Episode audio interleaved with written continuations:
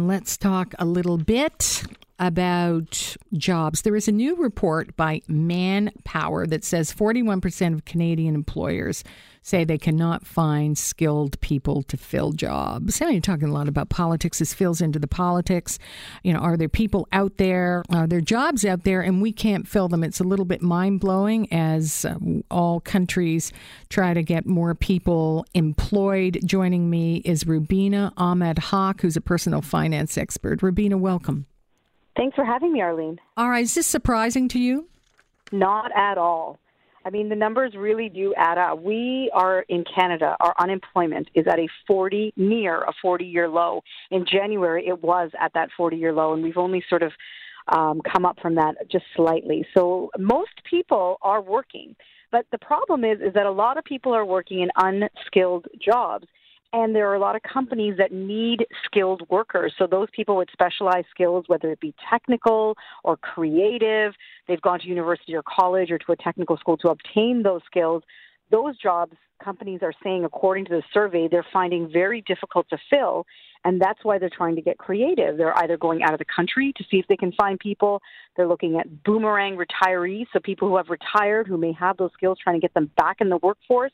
Um, any other way where they can find um, individuals who may not be looking for a job but try mm-hmm. to get them back into the workforce.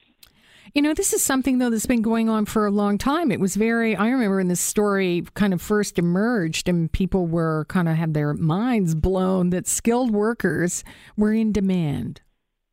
You know, skilled workers, this is a good conversation to have with your young, you know, teenage uh, child who might be thinking about what they want to do in university, this really does speak to the fact that it's so important for us to really push our children to not just go to university or college and get a general sort of education, but to really try to hone in on something and become specialized in it.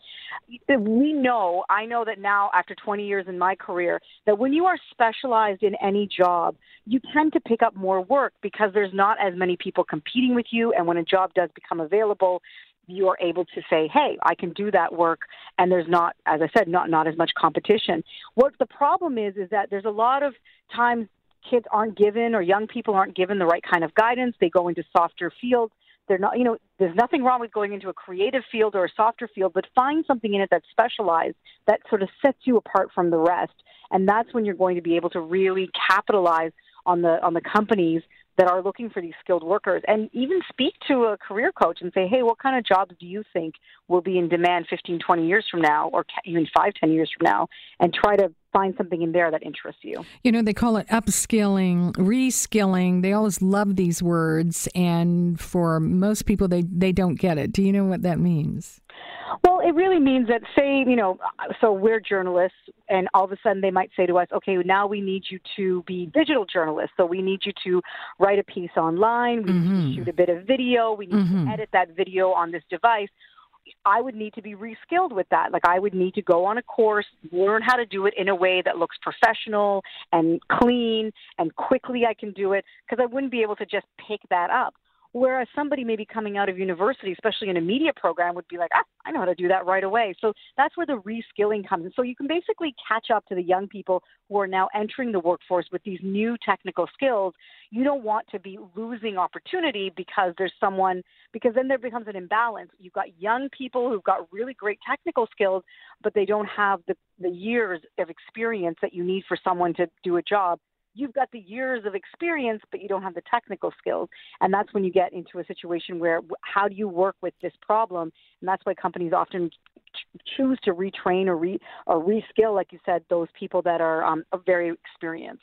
And where we know, I mean, what, what, qualifies as we're talking about this? What qualifies as a skill? What are you know? What kind of parsing is this? Because are we saying you know a lot of people become lawyers and then after that they specialize and they become political lawyers, or they specialize in marketing, or they specialize in entertainment? But we can really apply that to any job.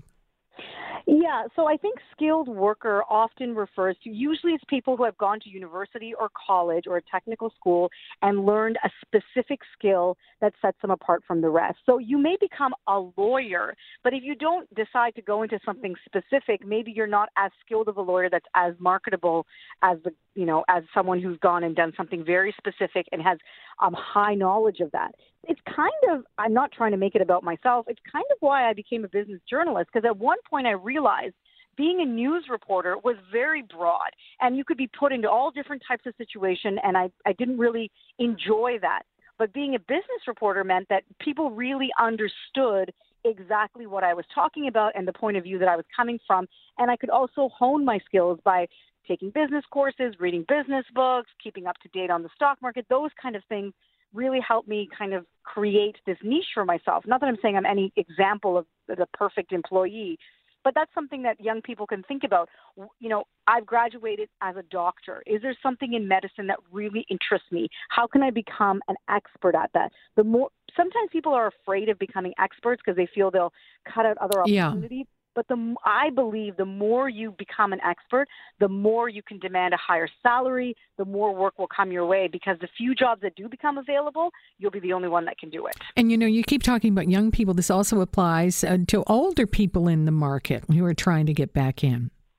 Well, I mean, there is definitely something called the midlife career crisis, where around 40 to 45 people, there's surveys done all the time where this is the age where people start to question: Is this what I'm supposed to be doing with my life? Should I have, you know, become a baker? Should I become a writer? Should I go back to law school? Should I become a teacher? And this is a time when people might go back and retrain themselves. But don't forget about it. Recently, I interviewed someone who used to work as a law clerk, went back to school as a teacher, and is now a vice principal at a very big high school. So, a really nice sort of U turn in her life but she still talks about how the stuff she learned as a law clerk applies to her current job. So it's not that you forget about your all the skills that you've learned, but you take that knowledge and then you apply it to your new career, whatever it might be. And it just, you know, we talk about emotional intelligence a lot these days, and that's what emotional intelligence is: is that all your experiences make you into that specialized skilled worker. And if you decide to go back to school at 40, make sure that um, you're still tapping into all the knowledge you've been learning for the last 10, 15 years in your previous career. Also, when we talk about skilled, is there is there a connotation with it? Certainly for the younger demographic, that skilled maybe is something that they don't realize that they have to get. I mean, you know, skilled is it connected with the way they think that all the big jobs are out there now? Skilled has a very different meaning now. It does. And this, this survey that was done by Manpower said that skilled workers across all sectors of the Canadian economy, and this is from trades to transport to sales, are all looking for specialized workers. So you might be in transport, but have a very general job, so something you could learn in a few days.